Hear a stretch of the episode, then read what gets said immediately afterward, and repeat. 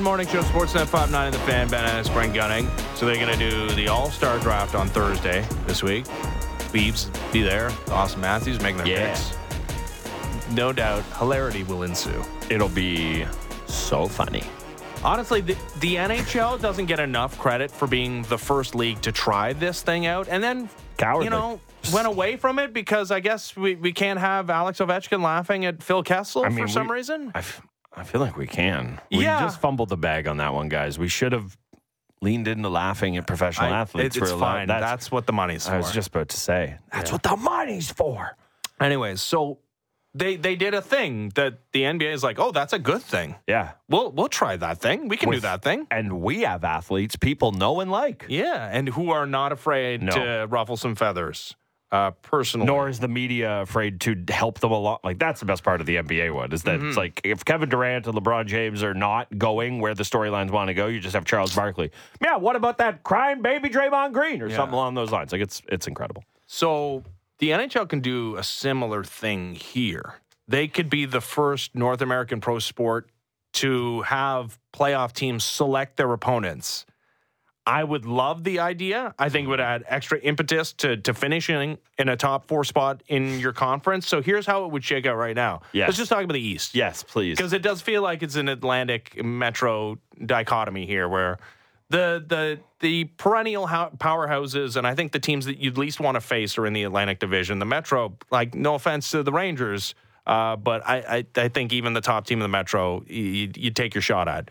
Uh, even though Ilya, or uh, Igor Shesterkin has had an incredible career, this is not his best year, and he could go on a, a heater and, and beat you in a playoff series. I don't think anybody's too afraid of the Rangers. That being said, the Rangers are top four in the conference, so they get their pick. You don't get to choose the Rangers. So this is the way it would work: is that the top four teams would get to pick, and really the top three, because the fourth team gets stuck with whoever's left.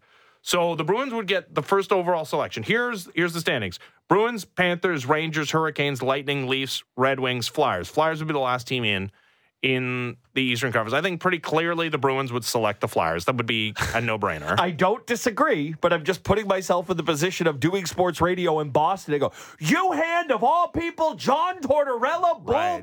or uh, bulletin board material. I, again, this is why this is the best idea, and we'll never see it come to fruition. But please continue. I that's you're absolutely right. That would be spectacular television slash uh, media discourse in Yeah. the Oh. days preceding that series. It's why we should be leaning into that. Yes, Anyways, agreed. And it's probably why they won't do it. All right, but I think the Bruins would take the Flyers and they'd Mm-hmm. say, "Oh, we, we don't even want to select. This is the way the standings would work out anyway." So we're- that- that's You how they, the- they would the message it. It's good.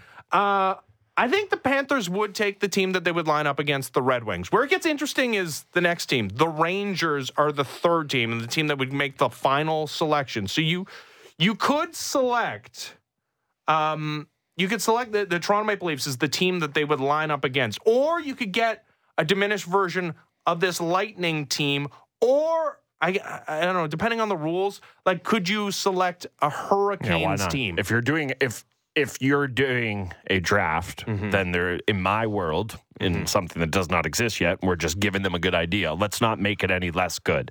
You can pick anybody you want. Okay. Where where would the Leafs line up if you were picking an opponent and it was between the Leafs, the Lightning, who Yeah. I mean they they've got the the pedigree, although mm-hmm. boy, in not last year. Yeah. And they're worse than last year. Mm-hmm. But they do have a Hall of Fame greatest Yeah. goalie of a generation, Andrei Vasilevskiy, coming off surgery and maybe working his way back to that, and Steven Stamkos with plenty of proof. Uh, you got a Hurricanes team that, man, they're good at limiting uh, the opposition's Yep. attempts, and if they just got any goaltending at all, and obviously that'll be Yep. something we can judge at the end of February here. But yeah, a, a team that does not have the same pedigree as the Lightning, and you got the Leafs, who have won playoff series in the seven years of having the best goal scorer in the National Hockey League. But I think rightly, Mm-hmm. despite the fact that it's all gone so poorly over the last seven years, I don't think it's not just uh, it's not just talk from the Bruins and Lightning players who look at the Leafs as like a scary first round opponent because those games quite often say for last year when it only went six, have gone to a seventh and deciding game. Who of those three would you pick if, if, if you had your, your your pick in the Eastern Conference? Okay, before I answer your question, I don't know that the Florida Panthers wouldn't pick the Leafs because of the owning them factor. Like I don't I don't think that there is a oh non-zero like. I don't think like you think it's a zero because No, you're who's you're not wrong. who's making the decision here? I mean, maybe the owner makes the decision. okay? maybe with the, Bruins? GM. But I mean, if Brad Ma- Marchand has been on record as saying he feels like he owns the Leafs. Yeah. Maybe they maybe they take them. Now I think that the Flyers are so much more gettable, especially, you know, if it's a diminished version of them or whatever you have. But if it's like, how do you go to Matthew Tkachuk and tell him uh, and Sam Bennett and all those guys? How do you say we're not going to take that Can team? I can I be honest with Yeah. you for a second here? Please. I hope you always are. Yeah, but I, I'm going to be very honest here. Real truth. I think if the Bruins or the Panthers selected the Toronto Maple Leafs in the first round, it would be exactly what this Leafs team needs. Like I, we can quibble about, hey, do they need to like play important games down the stretch and get into the playoffs? Called and like out- I could called see that. I could see that, like maybe working out, but I don't know. We've No. seen this Leafs team in every every incarnation. What is we need more hate from this Leafs team. We need this team to be doubted by its peers. And like I said, the Bruins and the Lightning have said good things about this Leafs team going into those series, and they've gone seven games. To have them publicly called out by a Brad Marchand, Yeah. directly or indirectly, by selecting Tkachuk. them before Yeah. they, yeah, I. That's exactly. I mean, you want to see the Yeah. the Leafs win a Stanley Cup? Yeah. Enact this playoff draft. God. And that's why we'll never get it. Like just another reason why it's like it'll make the Leafs too powerful. It's the one thing that can that can completely neutralize their their kryptonite. To get back to the question that you actually did ask, I think of all those teams. But do you, you agree with me on my point, though, right? Yes, I wholeheartedly agree with you. Yeah, I don't I I I it's a great point. I just felt like it was so obvious there was nothing else I could possibly add. Like this team the of perfect day. course. Like if you want to know what it should be, we should all be pooling our money to take out like like missing person posters in the papers Oh, during the playoffs. goodness. Okay, uh, you all do that, uh, you know, like, uh, but that's actually what this group needs. Like that is exactly it. So to your point, Almost everybody on this team needs. I think. almost, almost. There's You- one guy that I feel like it probably oh, would. Oh yeah, no, not not him. Tell Yeah. him that like they're so scared of you. Yeah. yeah, the opposite guy for him. But to get back to the question you asked there, so if it is between the Lightning, Hurricanes, and Leafs. I think that so long as Vasilevskiy doesn't look like zombie Vashi, who's back in the last 10 games of the season, which I'm not, I will never rule out, like, until he mm-hmm. retires, I'm not ruling that, that possibility out. I think unless you, so long as you don't see that, I think you would go Lightning there. Because I think the Hurricanes have just kind of been, and this isn't so much this year, it has been a bit of a lesser version, but I almost feel like the Hurricanes have been kind of Golden Knights light for the last three, four, five years of just, they play such solid hockey. Yeah. And the, I mean, they just haven't got the saves. And unlike Vegas going out and getting Pietrangelo and you go out and get Eichel, just a little touch of lack of star power there. But the Hurricanes have been a, a machine for the last, I mean, basically since Brad, uh, Brind'Amour's taken over. Yeah, no, I, I, I view the the Hurricanes as being a goaltender away, but I mean, who's not? Who's not? Depending on the goaltender, everybody's a Lot of- goaltender away. It's very true. All right, time now for our insider, brought to you by Don Valley North Lexus, where you can expect excellence online and in the showroom. Visit donvalleynorthlexus.com. Let's talk to Thomas Hickey, former NHL defenseman, NHL Network analyst. How's it going, Thomas? Hey guys, I'm good. How are you guys doing? Doing all right. All right. Uh, uh, explain to us why this wouldn't happen. Why why can't we have the playoff draft where the, the top team in each conference gets to select its opponent in the first round? Tell me it's not a great idea. It's it's too good of an idea for it to, to ever work. I It make the NHL too powerful. yeah, honestly, like it, that's such a it's such a fun idea, and really with the you know the parity that there is in today's NHL, like you might get a better matchup because you look around these a lot of these divisions and two versus three, you're losing such a good team right away, but at the same time.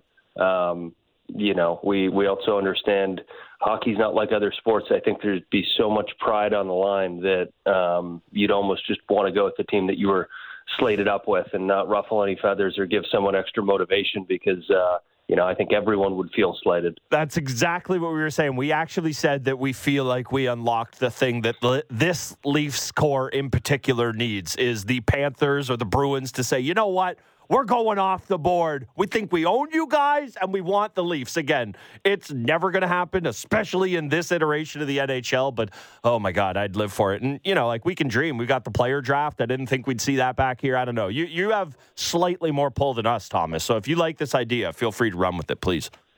Yeah, don't uh, don't count on me making any rule changes. uh, so, uh, I mean, obviously, a lot uh, at play here in the at the kind of unofficial halfway point of the season. Before we dive into any one team in particular, just kind of your overall thoughts on the league, because something we've kind of gone back and forth a little bit, at least on this show, about this year is that you know in years past it has really felt like a wide open NHL where anybody can win. And I do still genuinely believe if you get in the playoffs, you have a chance. But there's been a belief that there is such a big, mushy middle that maybe there is kind of a true pack of contenders. You know, however small you think that group is, be it Vegas, throw Vancouver in there. The Jets have looked like that team at times. Do you think that there is, you know, there there's never going to be not parity in the in the NHL this year, but do you think there's almost so much of it that the few teams that have kind of shown the ability to separate themselves, maybe maybe they are kind of a little more clear above the the class than we've seen in the past. Where in, in, years past, I mean, look at Boston last year, right? They win the President's Trophy and they get bounced in, in the first round. What do you make of the idea of how many teams have a have a shot to win the cup this year? Yeah, you know, I, I think it's a good thing. I think it's a talking point. I, I think a lot of people would point to it not being a healthy thing, but reality is, you know, if you've got a ton of fan bases in a month's time from now that think they've all got a a shot at winning. People are going to tune in and watch, and it's going to be exciting hockey. I don't have any issue with that. But look, the way I look at the league right now is in the West.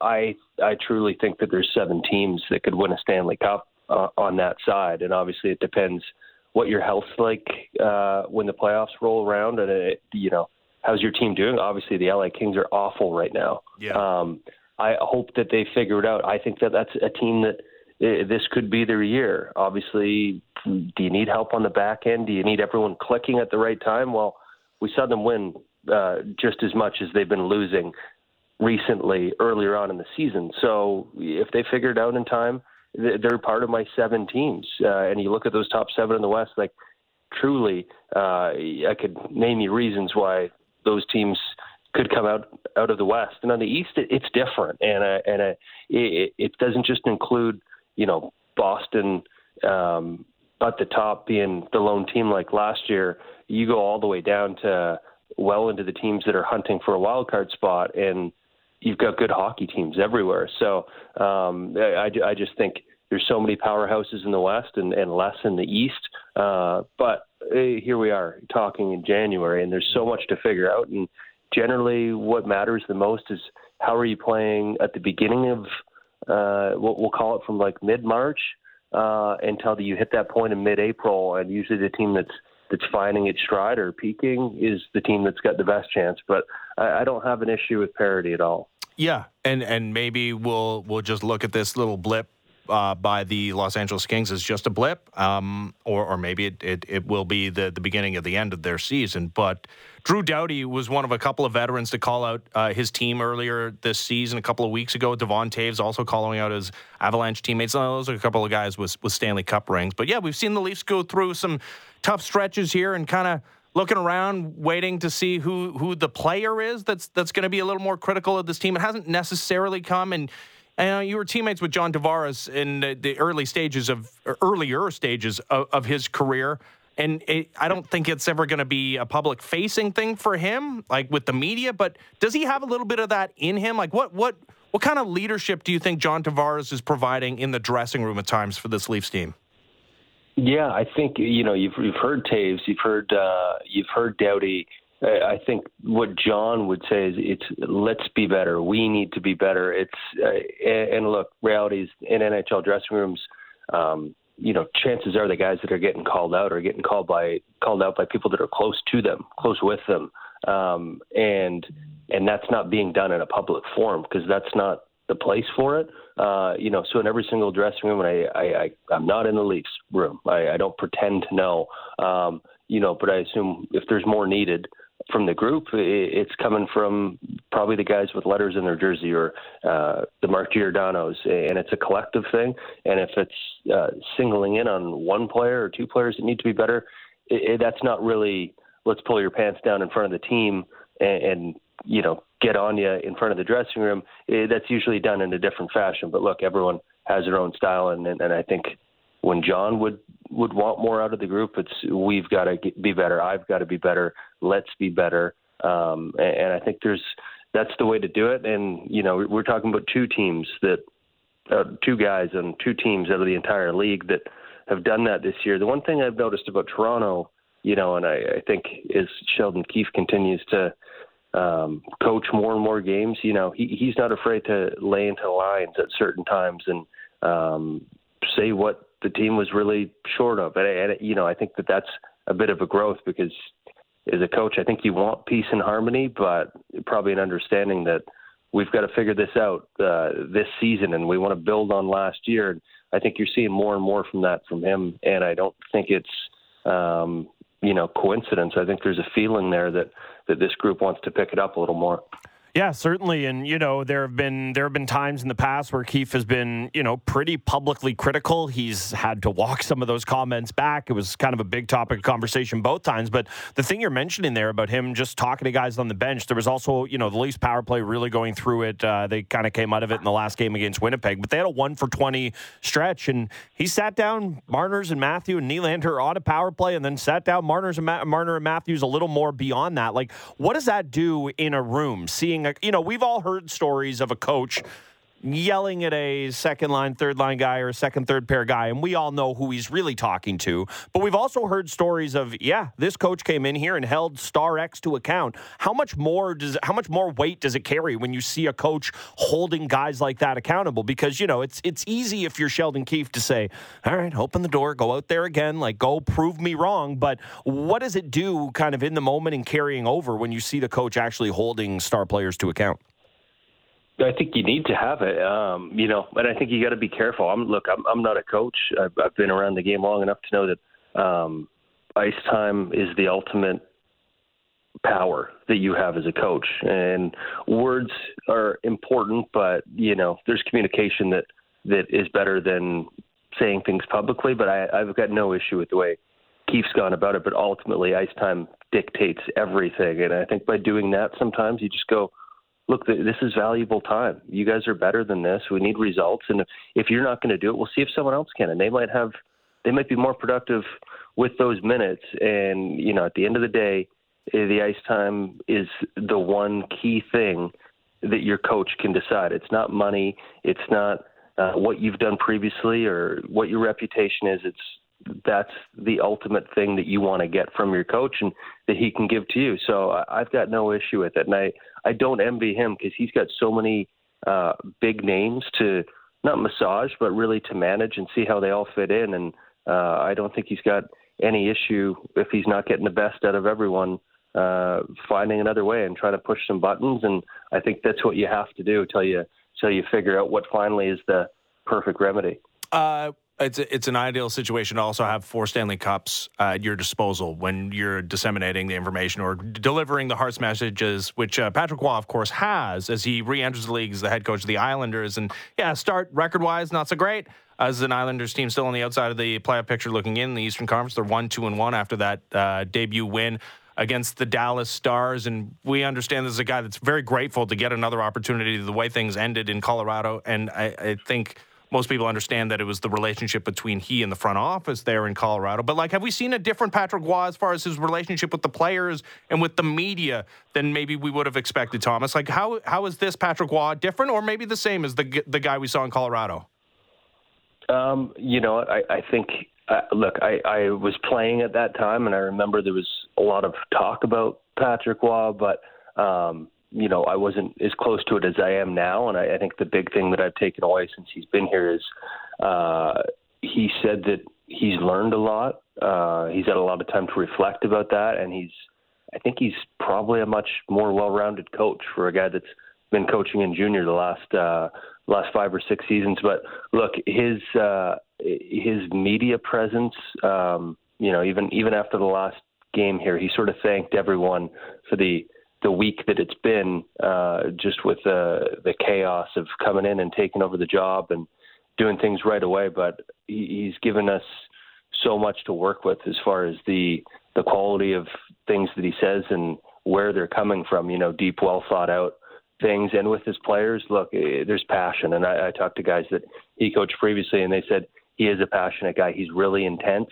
um, and he's probably learned, you know, a little bit. And what I've seen so far is uh, an extremely passionate guy that wants to get the most out of his players. And the one thing that stands out is he, he's just trying to bring everyone together and sort of change the mentality a little bit of uh, how this team's going to get things done, and that's together. And through the first four games, look, one, two, and one, that doesn't sound good. Uh, this team's played so much, so much better. And at the start of the season, uh, you know, even up to a couple months ago when this team was sitting in the playoff spot, you go, but is this, you know, is this sustainable? Can they keep this up? Is there a chance that they can make the playoffs? while getting this badly outshot and this badly outplayed some nights.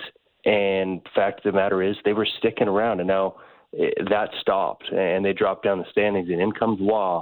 And this is a group that needs to be competing at the very highest level, and I often give them credit for that. But with him, they found a different level, and it sort of maximizes uh, the skill sets that they do have, and it's changed their metrics completely. And over the past four games, you know, they've they've set season high for shots on goal twice. They've severely cut down the chances they're giving up. They just look like a different hockey team, and uh, it's the spark that that was provided. And I'm sure he's excited to get practice time under his belt. There's really only been one.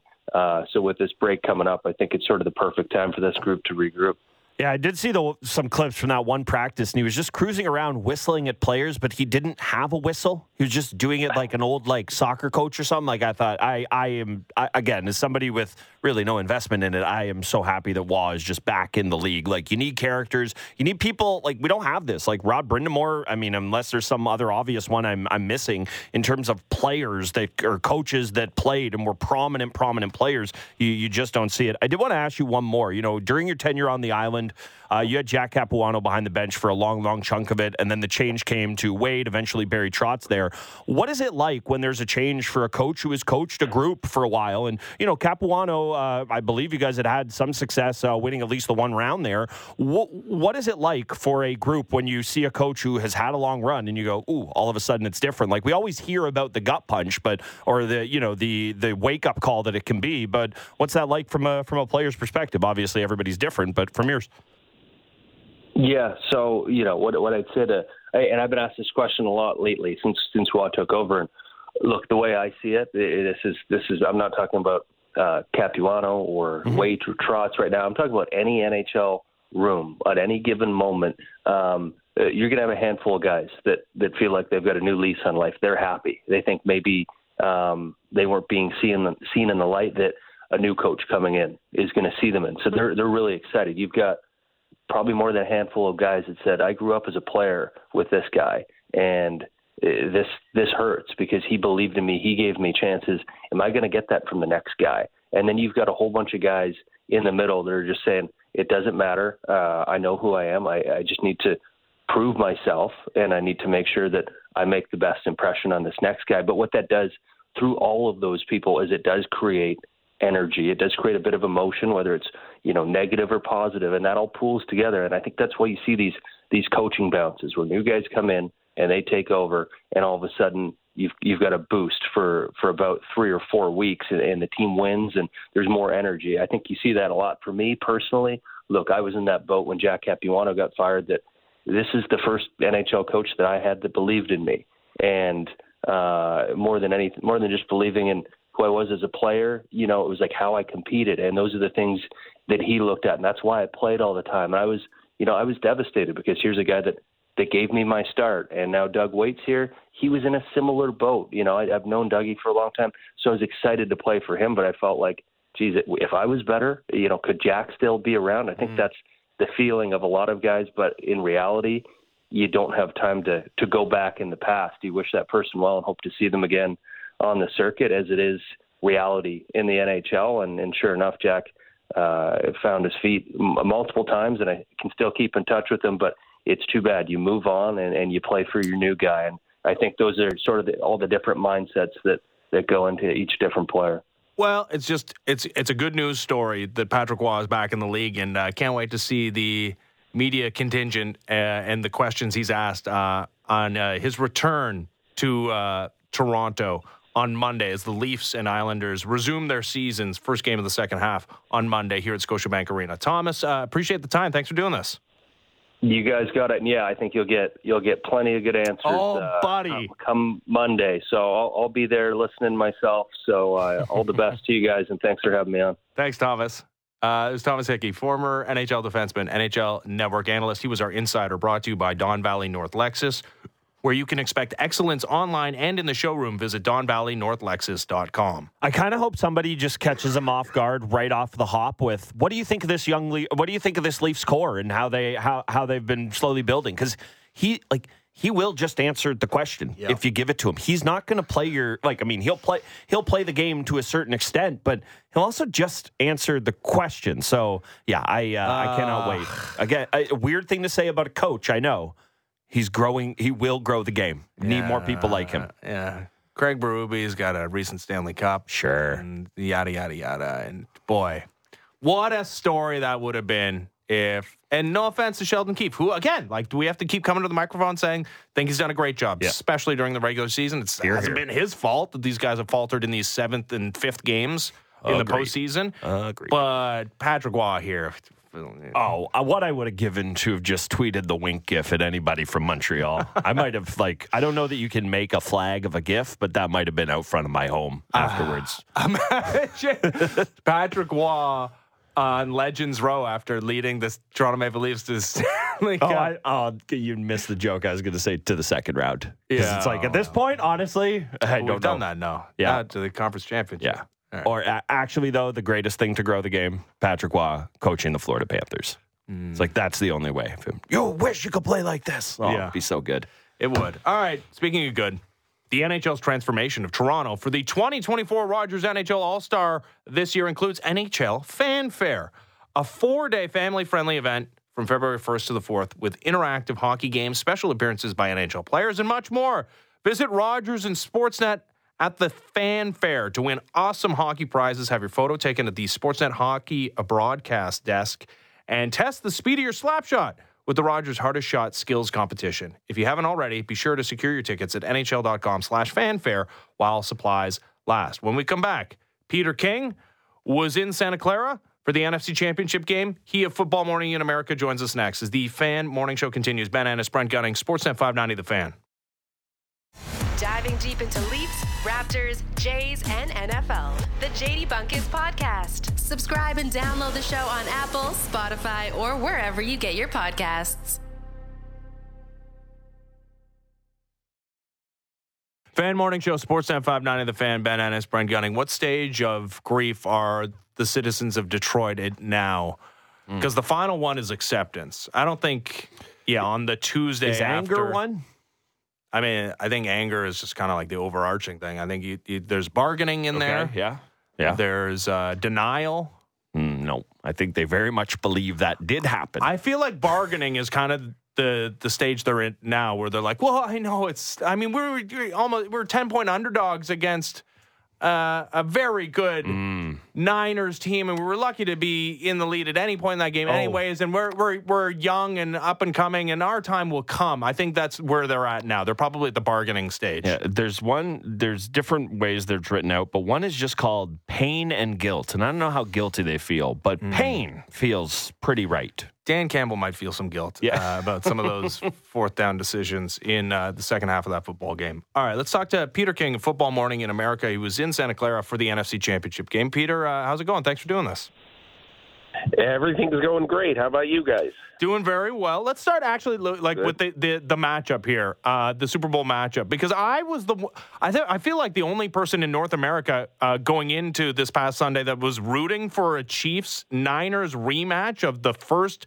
Um, Patrick Mahomes Super Bowl victory in the 10 point fourth quarter comeback. How do you feel about this matchup? Obviously, the Lions were were uh, the football fans' darling, right? If you had no rooting interest, who didn't want to see that that city rise up? But like from a story perspective, how do you view uh, the Super Bowl matchup, Chiefs and uh, 49ers?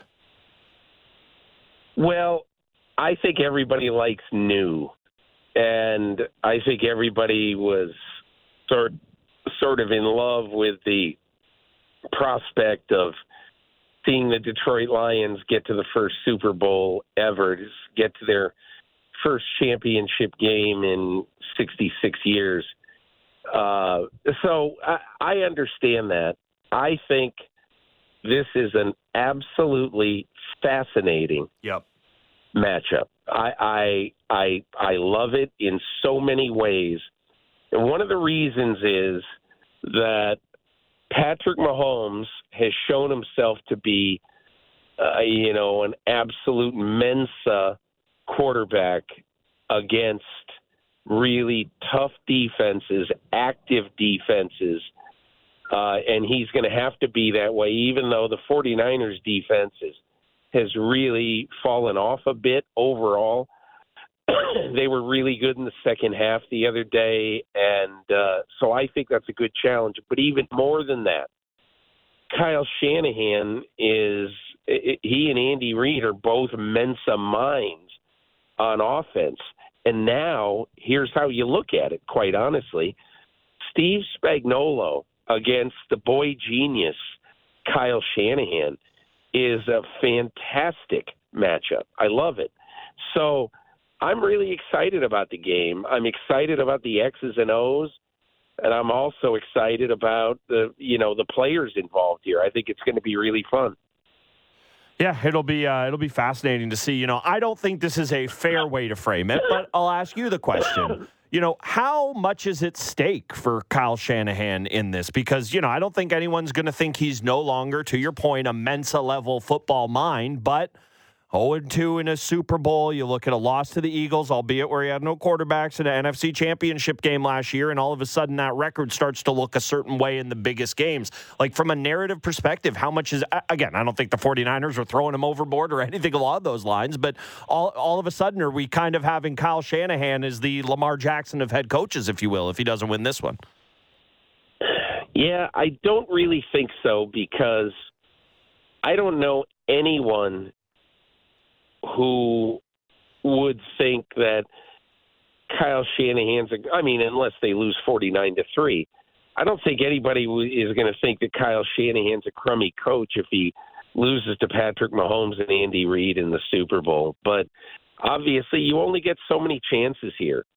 Um, he wasn't playing defense on the, you know, on the Falcons when they lost twenty eight to three, uh, the twenty eight to three lead and lost to the Patriots.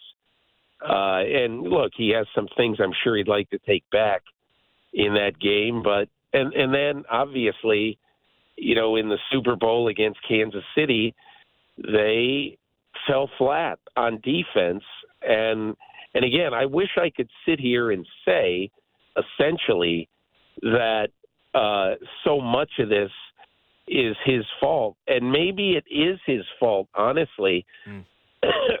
for the coordinators that he was working with and or he hired. But you know, I think that it's it's probably more of a defense.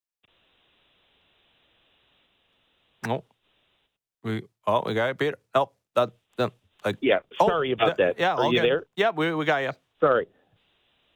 So I was just going to say that I think I would blame the defense a little bit more in those two games but look, at some point, you got to win one of these big games to be considered a great coach. You just do. Mm-hmm. So, and and who knows? I mean, look, the guy's only 44 years old.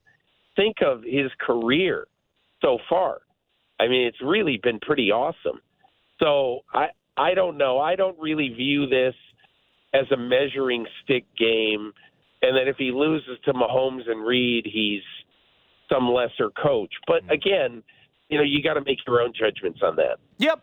Uh, absolutely. It is a, a, rematch of that. Again, the, the, the first Super Bowl uh, championship of the Patrick Mahomes era, uh, a Super Bowl that he had to come back from down 10 points in in the fourth quarter against this 49ers team. Different quarterback, of course. That was Jimmy Garoppolo. But I think many people viewed the, the job that Brock Purdy has to do in a similar vein as that Jimmy Garoppolo uh, 49ers team that he's just a game manager. But in the last couple of weeks in, in the postseason, he's had to come back in the second halves and obviously looked horrible through the majority of, of the divisional round game against the Packers. Didn't look all that great against a, a an inferior defense uh, in in Detroit in the first half. Is it almost better? For maybe not even like a narrative perspective, but anybody that had doubts about Brock Purdy going into the postseason would have said that, oh, is he the, like if if the Niners go down, how is he going to lead them back? He's done it now twice in the postseason, Peter. Yeah, I I think um, look, I, and again, I understand, and I, I wrote in my column, uh, Football Morning in America yesterday. Brock Purdy isn't the best at anything.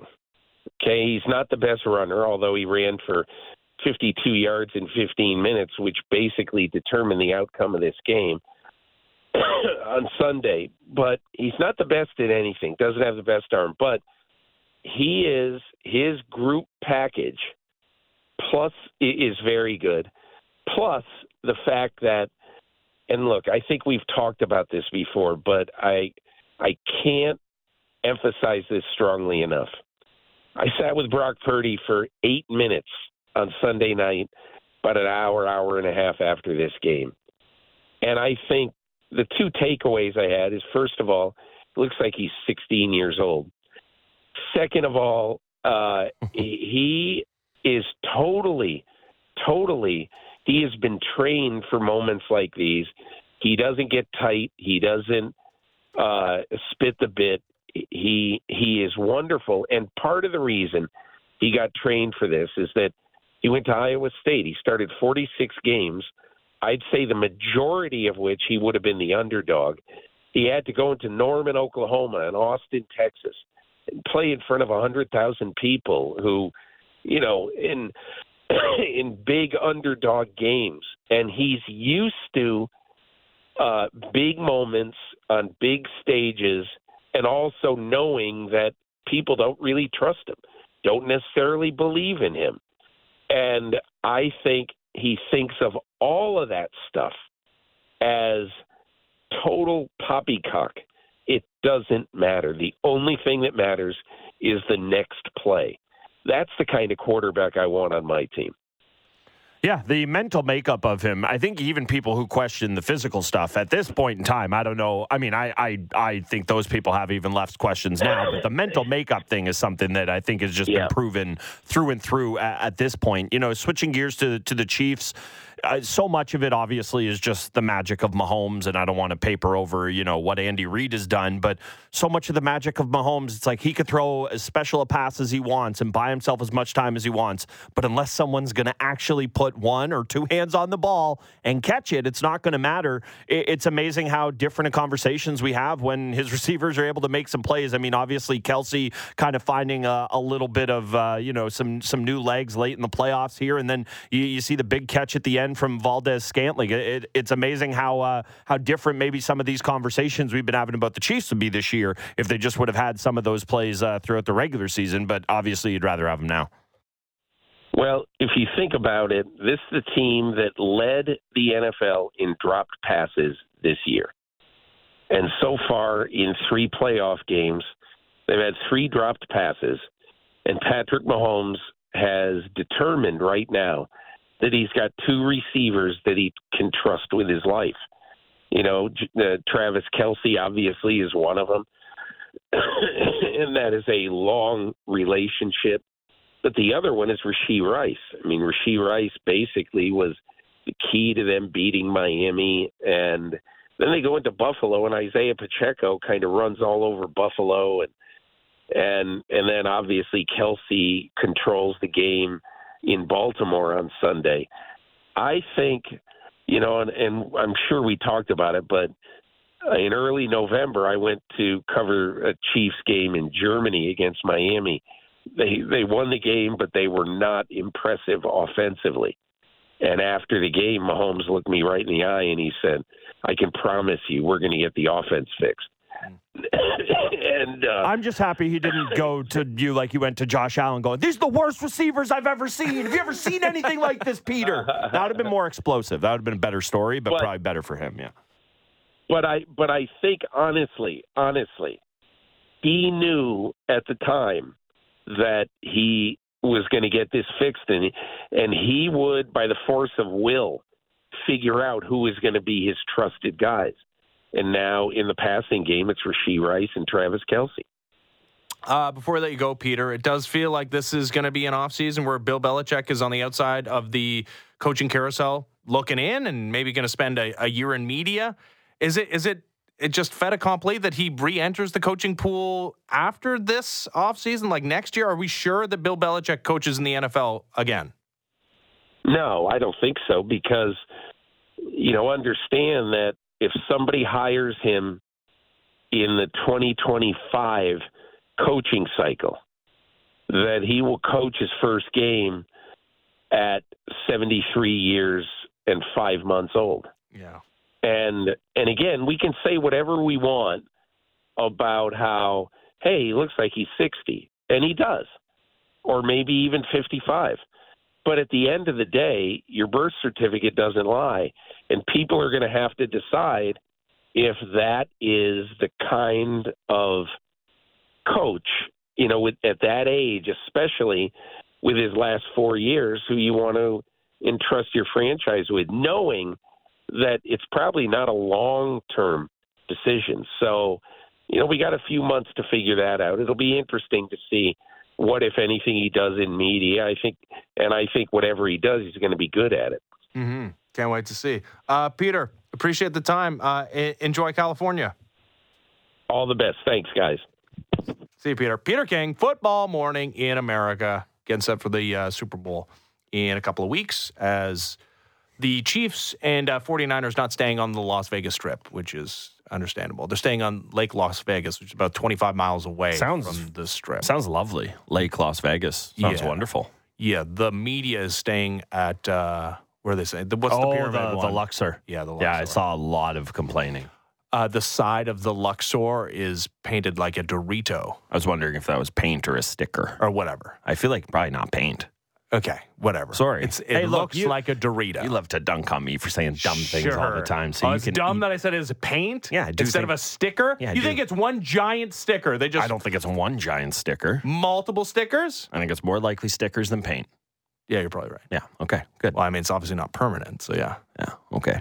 All right. Uh, Just say I'm right again, then we can move on. you're right. It's a sticker of a Dorito on the side of and the you know Luxor.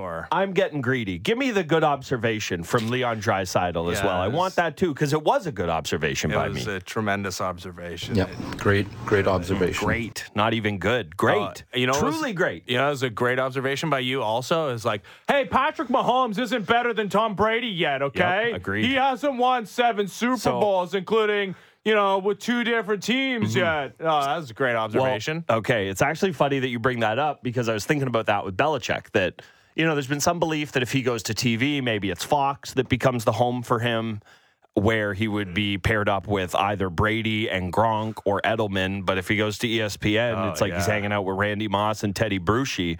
I actually think that Bill Belichick doing a year of TV.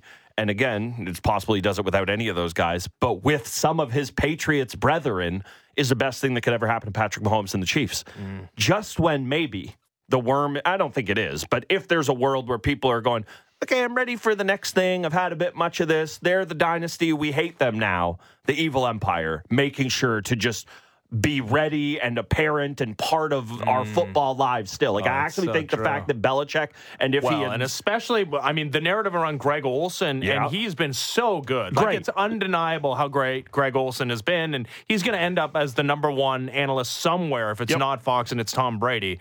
But yeah, if, if the narrative is like, oh, here are the Patriots again in our lives, and it's Tom Brady, and he stinks, he's not as good as Greg Totally. Olsen. Totally. I Yeah. think it's I think it's actually like one of the best things that could happen. I mean, the best thing that could happen to mm-hmm. Mahomes is go win a Super Bowl in five days or whatever it is. But the second best thing is having Bill Belichick in your face every Sunday, going, God, the guy's so much less likable than Andy Reid and Patrick Mahomes. I wouldn't. And I'm not saying that, but you all will be. I, I like Greg Olsen. Here's the thing: I wouldn't put it past Tom Brady to be great at broadcasting as well. Like if he actually puts his best foot forward from an effort perspective, That's it. You think Tom Brady's not able to watch a football game and pick up on intricacies that would be very interesting to all of us? You don't You No, don't no, think that? I- I do No, no, I know you thing. do think Yeah. that, but it's just it is you nailed it. It's effort. Yeah. Mm. The guy's a cajillionaire. His life is is great. Well, I mean, you know, I don't know. Maybe it's not as great anymore. I mean, although it, it, it is effort, but it's there's also you need something unquantifiable. Like I'm sure Jason Witten tried his darndest when he Mm. was pulling rabbits out of his head, but you know, like there's like something. Yeah, there, it's effort. You're right. Like, and Well, the funny guys 'cause I that was- are the worst at it have you, the, obviously no preparation or effort involved. But it also you do need something. It's so funny because I forgot that we were talking about Greg Olsen at the beginning of this. I'm like, well, Witten's a tight end. You know, it's just not a position. Mm, yeah, oh, but right. but Olsen, him Yeah, too. yeah. yeah. So yeah, yeah, it's just the the guys who are close to the game. If they want it, they can be great at it. But the personality thing, that's the other part of it that I think is interesting. Is that mm-hmm. Brady? You know, it's not that he's unknown. Like he's put out all the hagiography. You know, look at my documentary stuff, just like all these other guys have. But you know, there's there's a bit of a vacuum there in terms of like who Tom Brady actually is. It's like there's the guy we see, mm-hmm. then there's the guy who in his 40s had to get carried off of the boat on their championship parade day. That was great. Well, he's Mister. I don't drink. I don't eat ice cream. I think he had a couple of pops that day. He looked pretty fun. So that's the other thing: is if we get Brady, do we get a likable version? Is this a bit of a much like Belichick maybe makes us hate the Patriots again? Is there a world where Tom Brady on TV mm-hmm. becomes, dare I say, likable? We'll see. Uh, here's what I know for sure is that, yeah, okay, you're right.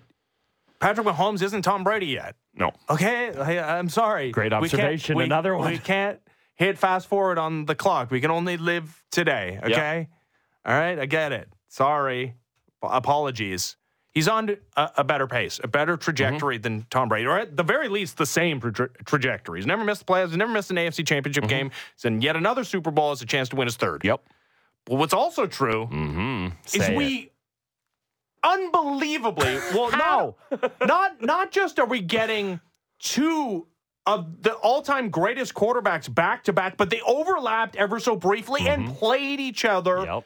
in crucial moments What happened? well tom brady won both Hmm. and Dee Ford was offside in overtime and yada yada yada Yeah, yeah. yeah, but, uh, David tom Tyree, brady's yeah. pick taken off the board Yeah.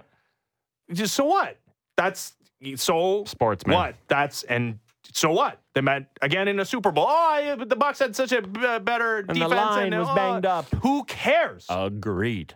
so if Patrick Mahomes, and obviously, like this is you know a conversation For for, a decade from now. yeah. But if he wants Yeah. to be viewed as better than him, he has to definitively surpass him. In, I think he needs at least eight Super Bowls to be viewed as better than Tom Brady because we saw them not even at the peak of their powers. Yep. Like a diminished version of Brady and a younger, more in his prime Patrick Mahomes, and he lost both times. You know what? Honestly, I'm really happy that you said it because now I will still have straw man arguments with the rest of you out there. But with you, I'll not bring that to the mic anymore because you said the right Yeah, thing. That's it's just true. It but we'll is. see. I mean, he could end up with ten Super Bowls. Yeah. though. Would you put it past him? I yes, I, I would take the No. under. If you set No. the number at 10, I'll take the under. Thank you. He's going to be in the Super Bowl every year from now until eternity because uh, Lamar not Jackson again. and, and Stop. Josh Allen can't win. All right. Joe Burrow still exists. Oh yeah, right. But he's gonna be hurt again. All right. probably. Uh, we'll be back tomorrow. This has been the Fan Morning Show. Ben Ennis, Brent Gunning, Sportsnet 59 The Fan. Good morning.